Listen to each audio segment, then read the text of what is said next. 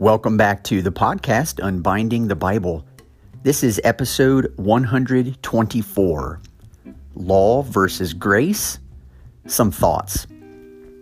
And on the podcast today, I would like to do something that I don't often do on the podcast, and that is actually read something from a journal of mine, something that I've been keeping for about 10 years. And so the thoughts that I'm going to share with you today on the podcast actually come from an entry almost 10 years ago. It's one of the first entries into a little document that I keep on my computer, but it's something that oftentimes gets overlooked. And I want to try to flesh something out for us today as we try to think deeply, not, not, um, everything that could be said about this topic, but certainly some things that oftentimes get overlooked, and that is what is the relationship between the gospel and the law. Uh, what's Jesus's relationship, in other words, with the Old Testament law, and how should we, as Jesus's followers, think about it? And I've been in the church long enough to know that there are different denominations or different faith groups who overemphasize or underemphasize this relationship, and in ways that I've personally found not to be all that helpful. And so this will give you a bit of a window into the way I think, um, as again, these thoughts have more or less shaped the way I view uh, large portions of the Bible and have done so for about the last 10 years. And so I just want to read you an entry. I'll talk with you a little bit about how these thoughts were formed in my own life, and then we'll take a look at a good way for Christians to be able to think about this relationship. So let's just get right into it.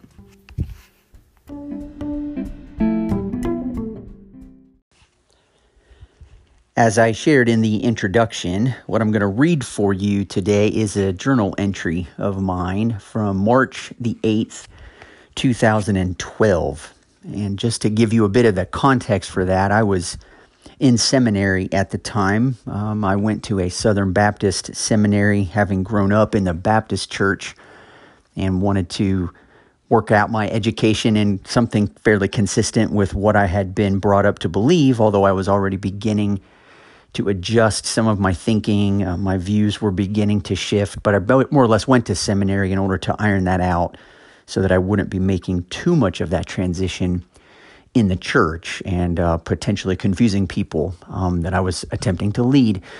And so, um, my wife and I decided to move away from our place in Ohio and go to seminary. And one of the main reasons we chose to go to this particular seminary was because um, two sets of our really good friends happened to go there. And um, um, I was really good friends with uh, two guys who I'm still really close with 10 years later, um, John and Corey. And John and Corey and I used to have what we called man breakfast. And we would get together early in the morning. John or Corey, one of them, would usually cook up something pretty manly, right? A bunch of pancakes, some sausage or bacon or have some coffee there or whatever. And generally speaking, we would get together to eat breakfast and talk theology. Um, we're all seminary students, so I guess that seemed to fit, but we all had lots of conflicting thoughts, new ideas. We were being challenged by things we were hearing in class, debating the professors, engaging other works um, that had been circulating. And those two men are still uh, theological partners of mine, but they're really good friends of mine as well. And, and you've heard Corey, I've had him on the podcast before. But one particular man breakfast, something came up, maybe something John brought up, or maybe Corey, I don't know, but almost without fail, when I talk with either of these individuals or both of them at the same time, my mind is just racing. And I usually get clarification on questions I didn't even know I had. And so I remember being in John's kitchen and not, you know, not wanting man breakfast to end, of course, but couldn't wait to get back to my apartment because I needed to sit down and write out what I was thinking. All these thoughts were swirling, and that happens to me occasionally. I'll just get inundated with ideas and thoughts, and I need to just go be by myself for half hour, hour, two hours, whatever, and just type. And that's generally what this journal of mine has the purpose it served. It's really messy, it's sloppy, stuff doesn't come out neat and polished but I have used actually lots of the material that I have vomited onto these pages uh, for sermons or for some of the episodes you've heard on the podcast and for me working through some inner issues in my own heart and life. And so I just thought as an episode topic, it'd be helpful to read one of these entries. This is one I've actually used with church members. I have taught um, things that have come from this, but I've never explicitly set out on this podcast to offer this kind of an explanation. And so um, just hold on. Again, this was written for me to me. Um, this is not like something that I'm getting ready to stand up and say. And as I reviewed it, I thought oh, I might have said that a little differently now, 10 years later. And, and that's all true. But I'm just going to read for you an entry that I wrote March the 8th of 2012. And here, here we go. I'm just going to read it exactly as I wrote it. So I've been wondering about this whole law versus grace concept the old versus the new covenant, the spirit versus the letter, yada, yada. What is fundamentally different now that Jesus has come? Why are we no longer under the law? Why is faith in Christ what produces righteousness and not the law? Here's what I've always been told the law shows you that you can't be righteous. Faith is trusting that Jesus has come and obeyed the law perfectly on our behalf and so by faith, I trust in Jesus' sacrifice so that God gives, imputes Jesus' righteousness to my account so that when God looks at me, he sees Jesus' righteousness. My understanding now of my life is that I'm a sinner. I'll always be a sinner. Jesus saves sinners, that's me. And my goal for Christian living is to constantly come to appreciate Jesus' gift to me by continually reminding myself and others reminding me of all the ways in which I think and act sinfully. My sanctification is defined by my continual reminder that I've been justified by God despite what I actually deserve, and therefore spiritual growth is more or less coming to appreciate my justification more. Once I fully appreciate that fact, as a keen sense of my own unworthiness before a holy God is supposedly meant to produce, I will want to serve God out of a sense of gratitude out of thankfulness for him from saving me eternally despite what I deserve from him. Being in Christ, then, means that God no longer considers me righteous based upon an adherence to a set of rules, law, but rather by his abundant goodness, kindness, and forgiveness in Christ, grace. Law and grace, then, are opposites.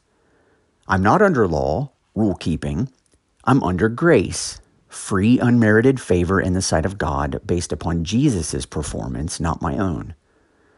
This, I believe, fundamentally defines Christianity as I had come to understand it. Notice I said had. I do not believe this understanding of the law versus grace distinction makes good sense of the biblical material. It's incomplete, and it only sees the law in a negative sense showing me how unworthy I am. However, I do not see these kinds of distinctions being made in the New Testament. I do not see Jesus abolishing the law, but rather fulfilling it. At least that's what he said in Matthew 5:17. I do not see Paul encouraging laxity in believers' lives. In fact, I see his serious, seriousness about obedience elevated, not diminished. Further, there is no way to understand those passages in the New Testament that threaten believers for not continuing in their faith. So, what is the difference between law and grace? What is the difference between letter and spirit? What is the difference between the Old Covenant and the New Covenant? In other words, what has changed now that Jesus has come? How were Old Testament saints considered righteous if Jesus hadn't imputed his righteousness to them yet? What is the goal of Christian growth today if Jesus has already done it all for us? It seems to me that what is going on is that in the Old Testament, God gave his people a law that he said was good. Romans 7:14. This law was a good reflection of the character of God.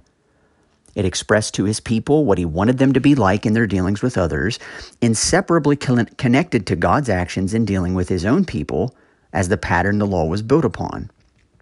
In other words, to love God's law was to love God Himself. To obey that law out of love for God was to begin to reflect the very character of God, which involved loving others, especially those less fortunate than yourself. The law was given to be a window into the character of God so that those who worshiped this God might know what He expects. So the million dollar question is this Can obedience to the law produce righteousness? And two further questions follow. If so, how? And if not, why not? The answer to these questions is fundamental to understanding the relationship between grace and law, Old Covenant and New Covenant, and letter versus spirit. What is Jesus' relationship to the law? How did he understand it? What did it mean for Jesus to fulfill it? And how are Christians supposed to conclude from Paul's statement that we are not under law, but under grace? Let's work from the bottom up. God is a person. He is infinitely holy, altogether righteous and perfect in all his ways, and completely other than his creation. Furthermore, no one can see God. No one can catch a glimpse of God in his creation lest he die. Human beings can see the works of God and are encouraged to praise him as a result of his works, but no one has ever seen God. So, God is good and wise to give his standards, his law, to his people so that they might come to know what he is like and what he expects from them. But those to whom he gives his law are also people. God's laws to them were meant to instruct them as to how they were to love one another. But one cannot conclude that to know God's law is the same as knowing God Himself. Personality is always involved when one considers actually carrying out the law's requirements in everyday life. God is a person.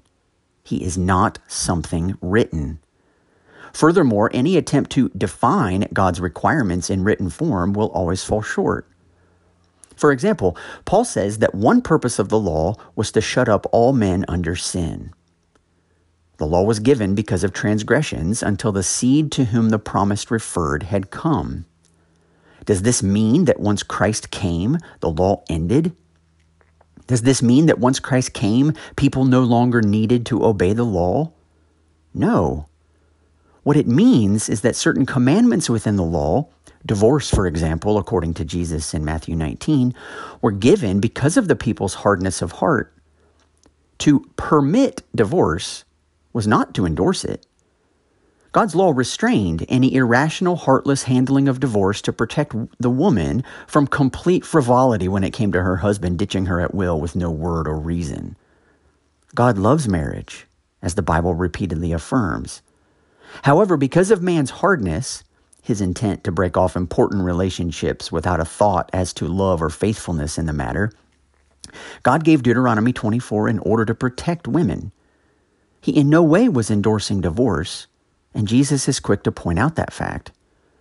Furthermore, the law also permitted eye for an eye, tooth for a tooth. Was this because God is in favor of retaliation? Of course not. Again, the law was given because of transgression. Well, what does that mean? In this particular aspect of the law, it was given to prohibit what is so common to human nature repaying evil with more extensive evil. Call it one upmanship, if you will. It's the thought that to get even really means that I'll do more to you than you ever did to me just to show you that you're messing with the wrong person. Our form of justice, in retaliation, is always skewed. We seek more harm to the original offender than they did to us.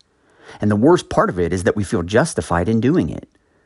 So in the law, God was protecting the offender.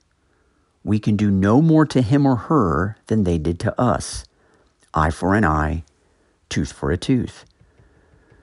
So this becomes this issue becomes rather intriguing when you consider that yes, this law is good, but no, obeying it perfectly does not ensure that you are righteous. Merely refusing to pay back an enemy more than he harmed you does not ensure that you love him. And yet you are obeying the law by abstaining from escalated revenge. Merely giving your wife a certificate of divorce does not ensure that you value her needs above your own. And yet you are obeying the law by giving her that certificate.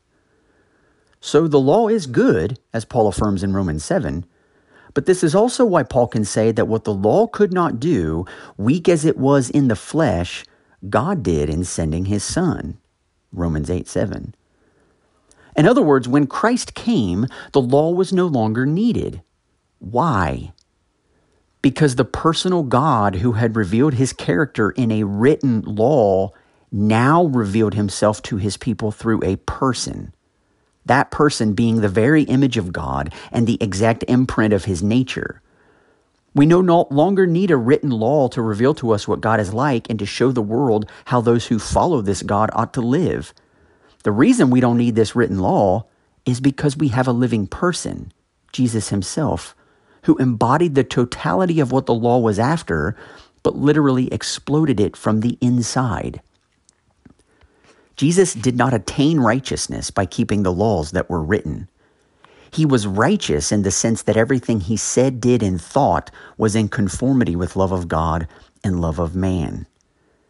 Jesus tells us that the entire purpose of the law and prophets was aimed at attaining this, but that the law itself was incapable of producing it. The failure isn't because the law was bad. The problem is with us. We don't understand God's character merely by reading about it in a law code. We don't come to understand the nature of God merely by following a list of rules. One can follow all of the rules, achieving blamelessness according to the law, and still not be righteous. The reason? Because righteousness isn't defined merely by what you don't do. It's defined by love of God and love of neighbor. But no one can fully understand what that, what that means without seeing it in action. No one can understand what love your neighbor as yourself means without seeing someone love their neighbor as themselves, even at the cost of their own life. But this is exactly what Jesus brought for us. He is the perfect representation of the character and nature of God, his divinity, in human form, his humanity. He fully embraced the goal or purpose of God's law by truly fulfilling it. Jesus didn't change the law or bring in a new law. He merely showed us what a right grasping of the law's intention would look like if properly embraced by a human being. This is why Paul can say that Christ is the end of the law for righteousness to everyone who believes. Romans 10:4. This does not mean that for those who place their faith in Christ, the law no longer applies. It means that now that we have seen righteousness, true righteousness as embodied in a living person, we no longer need to look at a written code to understand how we are to live. We have that law now written on our hearts. And how is that done? It's done through the Spirit, whom Jesus said will convict the world concerning sin and righteousness and judgment. John 16. Righteousness, because he goes to the Father. Well, what in the world does that mean? It means that once Jesus leaves, the world is left without its picture of perfect righteousness. They still have the written law, but remember, such a law could never produce righteousness. So, one of the Spirit's main responsibilities, again, according to Jesus himself, is to remind us of what Jesus was like, to remind us how he lived, to remind us what he said, to remind us of how he interacted, to remind us of how he interpreted the law and what he said its true intention was, to remind us of Jesus' definition of true righteousness, which involved the entire Sermon on the Mount. According to Jesus, the Sermon on the Mount was his explanation of what righteousness looks like that surpasses that of the scribes and Pharisees. It is a righteousness not built upon the law code, but rather a righteousness that seeks glory, honor, and immortality. A righteousness that seeks first the kingdom of heaven. Righteousness not concerned with one's own rights, but rather how one can improve the lives of others to the glory of God.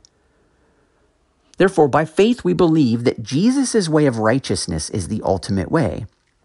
It is the true expression of the character of God, and it willingly foregoes any special status that might be granted one for keeping the requirements of the written law code. To place one's faith in Jesus means that one embraces that definition of righteousness and lives by it. And when we see that righteousness, real righteousness, do we recognize how unlike that our lives have been? Yes. And it is the gap between our way of being righteous and Jesus' way that we plead with him for forgiveness. It is the gap between our way of being righteous and Jesus' way that shapes our repentance. But it does not mean that we trust that Jesus lived by that standard of righteousness and then he gives his status of being righteous to me, but that there's nothing more required of me. Rather, as one of his followers, I too embody that righteous reality and live my life according to it. Yes, all the while recognizing that my only chance to do so has been granted to me through being united with Christ and having had my sins forgiven. This is why on the final day, God will vindicate those who had faith in Jesus. What does this mean? It does not mean that God will be that God will ask whether we placed our faith in Jesus' sacrifice and perfect life for us, regardless of what we did. It will mean that if we have embraced Jesus' definition of true righteousness, then our entire lives will reflect that type of righteousness more and more as we grow.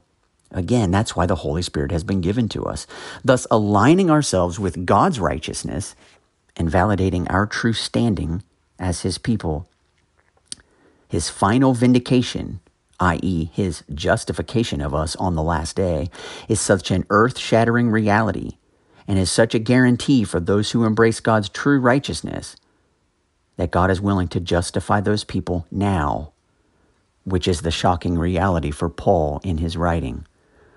God's work is incredibly gracious, and Paul can rarely contain his excitement. I hope that wasn't too much for you to take in, but that was basically the entry that I sat down and typed out shortly after that man breakfast um, the morning of March, March the 8th.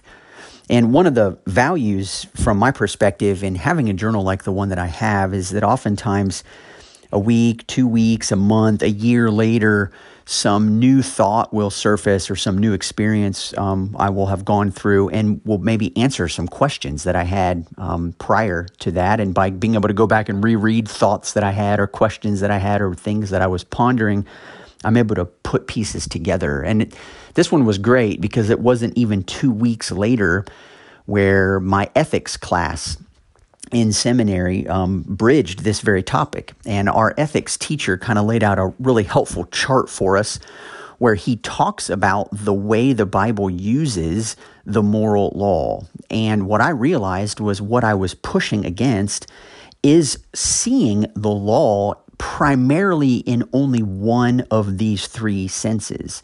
And I was sort of advocating, as you just heard me read there, of some of the other ways that the law is meant to be used and trying to keep all three of those in perfect tension. And so I'll use the words he uses and then I'll see if I can explain what each of these were. But I thought I would just share this with you because this has also helped form the way I think about the law. So the three uses of the moral law, according to my professor, were a social or political use um, a convictional or a theological use, and then a, a didactic or a pedagogical, which just means a way of instruction. It's teaching, this kind of idea. And so in Scripture, different metaphors are used for each of these. And for the social or political use, the metaphor is a bridle. Um, and the idea being that it, it restrains men from sin. And a common example for this is Galatians 3:19 when Paul says to the Galatians, why then the law it was added because of transgressions until the offspring to whom the promise referred had come. Um, and so one of the points there is, is, the, the what I said in, in my journal entry. Um, this is for the person who wants to retaliate, and the law steps in and says, "Here's a, a ten- tendency among human nature. I'm not going to let your retaliation exceed this limit. I'm going to insert a law that's going to restrain you and restrain society. So, this is a social or political realm. Um, in order to keep society from going in a more downward spiral than it needs to. So, the reason why this is important to point out is because the law is good, as Paul will later say, if one uses it the you know the, the law is lawful if one uses it lawfully right but if, if you conclude like the pharisees did that because Jesus gave them permission due to their hardness of heart to divorce their wives, the Lord was protecting the wife from being abused by her husband, that that means the Lord is in favor of, of, of divorce would be to misread that law. And so there's a second way And this is the way that I had grown up, particularly in the Baptist church, but it might not have been just the Baptist idea, but it was this theological or convictional use of sin. And the metaphor here would probably be something like a mirror. So the law simply convicts men of sin. We look at the law, we see that we can't live up to it, and then all we're reminded of is, is our unholiness, right? And so one example of that would be Romans 3 19 to 21. It says, Paul says, and we know that whatever the law says, it speaks to those who are under the law, so that every mouth may be stopped and the whole world may be accountable to God. For by works of the law, no human being will be justified in his sight, since through the law comes knowledge of sin. But now the righteousness of God has been manifested apart from the law, although the law and the prophets bear witness to it. So here, Paul is talking about what the law does to convict us. It closes every mouth. No one can boast before God. We're all accountable to Him. No works of the law, a human being will be justified. But now, apart from the law, the righteousness of God has been revealed. Well, that's Jesus. The righteousness of God, God's faithfulness to keep his covenant promises, has not been revealed by a written law code. It's been revealed in the person of Jesus who, as I said in my entry, perfectly enables us to see what the character of God is actually like because we're watching him live that out as a person. And so we've got this social or political use, which is a bridle restraining people from sin. We have this convictional or theological use, which is a mirror convicting people of sin. And then we have this third aspect, and it's this didactic or pedagogical, right? This teaching and the metaphor here is a lamp. And the law instructs people in righteousness.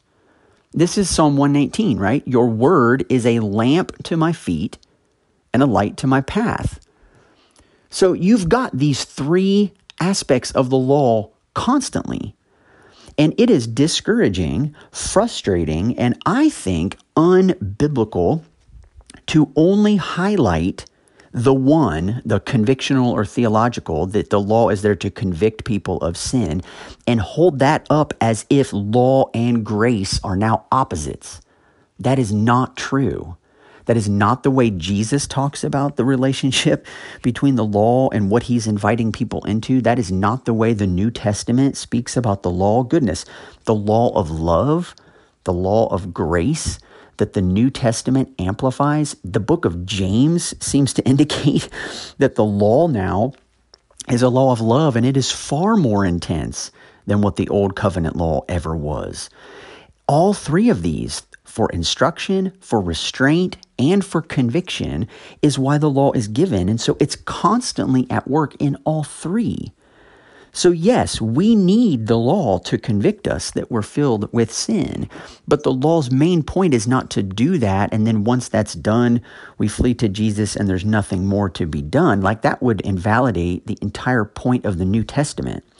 And so I wanted to highlight this as has been evident in my own life, but I wanted to highlight it because far too often the law is spoken about as if its only function was to convict people of sin.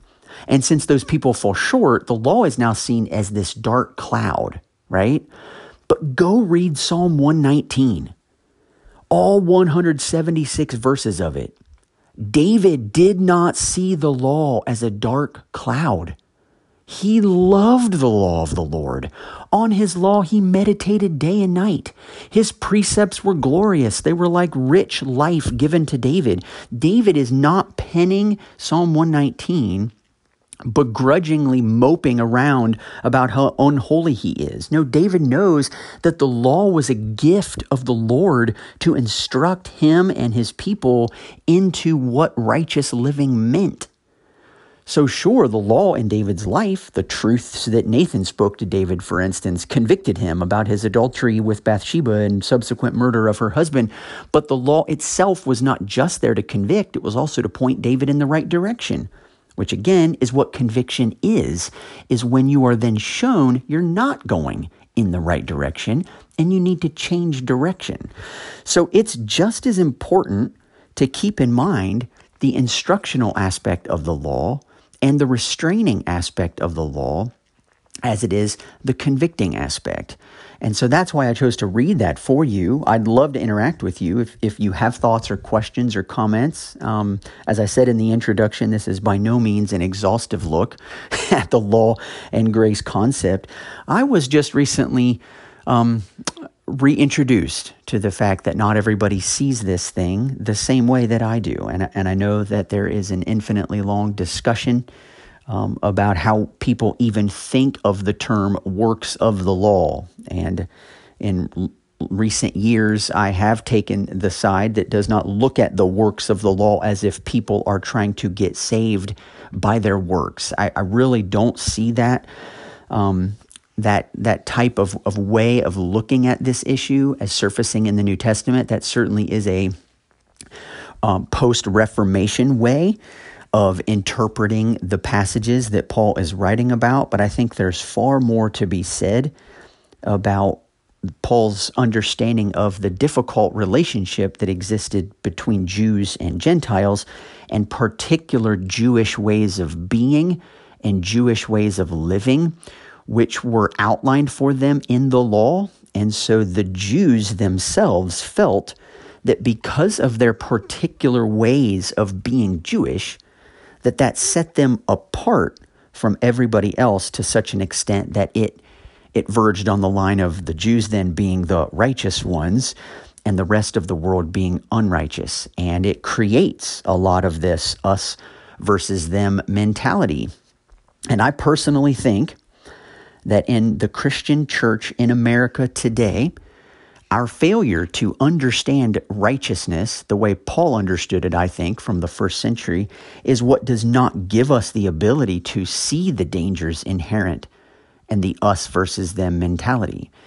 And we talk quite a bit about this in the book of Revelation, but I think looking at the way righteousness worked and looking at the works of the law as being particularly Jewish identity markers frees us up to see the dangers that we can fall into just as easily today when we set up our own identity markers as that which makes us superior to someone other than us. And this again is where the law instructing us in righteousness and the law restraining us in righteousness find every bit as much of validity and need in our own lives as does the convictional aspect of the law. So, again, I would love to hear comments or thoughts that you have. Um, this prompted me to recognize I've written lots of things down in this journal of mine, and I've, I've read some on the podcast, um, but this may give us more things to talk about in future weeks. Um, but I'm, again, I'm thankful for this podcast. I'm thankful for you listeners for tuning in each week and engaging me with questions. I've received several emails from listeners this week who were excited that the podcast started up again and had gone back and listened to earlier episodes. Of course, I would always encourage you to do that if you find those um, helpful in any way. But that's all, all I've got for this week. I hope you have a fantastic rest of your week, and I will talk to you next time.